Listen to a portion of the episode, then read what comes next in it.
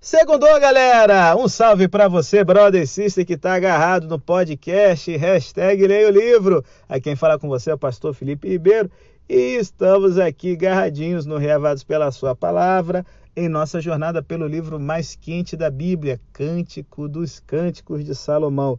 E o capítulo 4, o tema de hoje vai ser Enfim Sóis. Que Deus possa estar abençoando demais você que é casado, que você possa estar aí tendo uma vida feliz como a da Sunamita e o seu noivo. Para você que é solteiro, solteira, que você possa encontrar alguém top como esse casal aqui, luxo, luxo, luxo da Bíblia.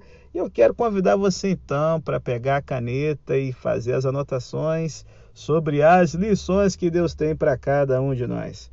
E eu queria aqui começando né, as lições perguntando o seguinte: você que já é casado, como é que foi a sua lua de mel, aonde foi, foi no lugar bacana e tal. E você que é solteiro, solteira, você já pensou aonde você vai fazer a sua viagem com, né, o seu crush, o cônjuge, dos pombinhos apaixonados? Eu acredito que a galera, né, muitas vezes tem, ah, pastor, quero ir para a praia, eu quero ir para a montanha, eu quero ir para a Europa. Bom, esse casal aqui está seguindo o costume bíblico. A lua de mel era na casa deles mesmo. Então, a festa bíblica, para você que não sabe, levava aí sete dias a festa de casamento, os parentes todos juntos.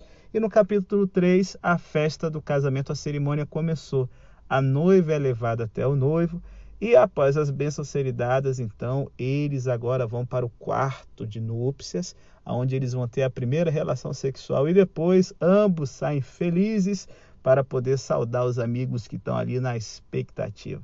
Eu queria aqui tirar aqui algumas lições para você do RPSP. Então, meu bom, se liga aqui no toque, no poder do elogio que o noivo tá dando pra gente. Esse pastorzinho aqui é luxo, hein, papai? Ó, ele tá vendo a esposa nua pela primeira vez e ele se derrama em elogios por ela. Cara, quando foi a última vez que você elogiou a, a mulher que você ama? Ah, pastor, eu falo que ela cozinha muito bem. é, otário. Por isso que sua vida vai de derrota em derrota. Olha, o pastorzinho aqui está elogiando sete aspectos diferentes da beleza da esposa dele. O cara presta atenção. Cara, tem uns brother que são toscos. A mulher corta cabelo, não percebe. Faz um troço diferente, não percebe. Mano, a mulher se arruma, se veste bem, se produz para poder ser notada. Se você não notar, os garanhão do capeta que fica rondando o seu terreno vão perceber, papaizão. Outra coisa que eu quero falar contigo, ó. Ele está percebendo aqui que a beleza dela não é só física, tem atributos, sabe, de caráter também. E ele também começa a falar disso no capítulo. É, cara, você tá com a pessoa que você ama só porque ela tem um corpão ou você também presta atenção nos detalhes do caráter dela, de quem ela é, para você construir altos elogios? Se liga, animal. E aí, meu bom, quando o rei começa a elogiar ela, começa a tratar com amor e com carinho, em vez de só pensando em sexo, ele está construindo um relacionamento de confiança baseado na aceitação e no elogio. Presta atenção aqui no verso 10 e 11 ela começa a afagá-lo, ela começa a acariciá-lo, ela começa a corresponder ao amor. Sabe por que, que muitas vezes vários casais cristãos têm uma vida sexual fria e ruim? Porque o cara não sabe tratar com carinho, com amor, com paciência. A esposa que tem não elogia, não tem uma palavra boa. A chave para o coração de uma mulher passa pelo ouvido dela. Então, ó, você percebeu? Tem palavras boas? Ela vai se abrir ao ponto de dizer aqui no último verso que, olha, venha vento norte, venha vento sul, sopre meu jardim para que a sua fragrância se espalhe ao meu redor, que o meu amado entre em seu jardim e saboreie seus deliciosos frutos. Ela agora está convidando ele para intimidade sexual, porque ela foi pura sexualmente. O jardim dela foi fechado, o manancial dela foi ali bem cuidado para esse grande dia do casamento.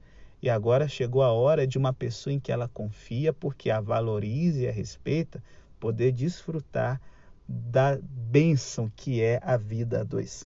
Por fim, a gente tem aqui a última lição. O capítulo 4 espelha a visão de Deus sobre sexo no casamento. Não é só uma coisa de chegar lá e fazer, e suor, e trocar fluidos, nada disso não, papai.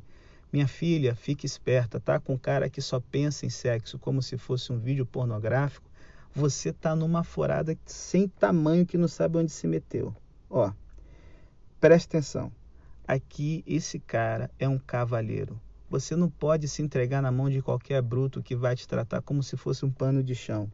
Aí você vai dizer, ah, pastor, mas olha só, eu, né, tô solteiro, solteira, esse capítulo aqui, o que, que ele vai estar tá me passando, meu Deus? Rapaz, como que um belo namoro, tal como o descrito aqui, te prepara melhor para o casamento? O que você acha de agradecer a Deus por poder ter do seu lado, como namorado ou namorada, uma pessoa temente a Deus que está buscando viver esse capítulo 4 junto com você na sua vida 2? Preste atenção. Por isso que o diálogo é importante. Quando a gente tem um namoro que só está pensando em relação sexual, a gente perde de perceber o que a gente tem ao nosso lado e a gente perde de usar nossas palavras para poder cultivar o amor. E você que é casado, encerra aqui. A gente tem aqui uma metáfora do jardim, né, aplicada ao ato de fazer amor. O que, que você está cultivando atualmente? Nada. Está deixando ervas daninhas crescer aí no seu jardim? Virou um deserto? Ou você está mantendo a sua vida sexual vibrante, boa, porque você está aprendendo a valorizar a pessoa que você tem do lado, tanto para homem quanto para mulher? Reflita sobre as mudanças de vento que a gente vê no final do capítulo. Será que sobre o seu casamento hoje está soprando um vento frio do sul ou um vento quente do norte? Uma brisa suave ou um vendaval? Um vento que limpa o céu ou que traz tempestade, granizo e quebra tudo por onde passa? Hora de mudar.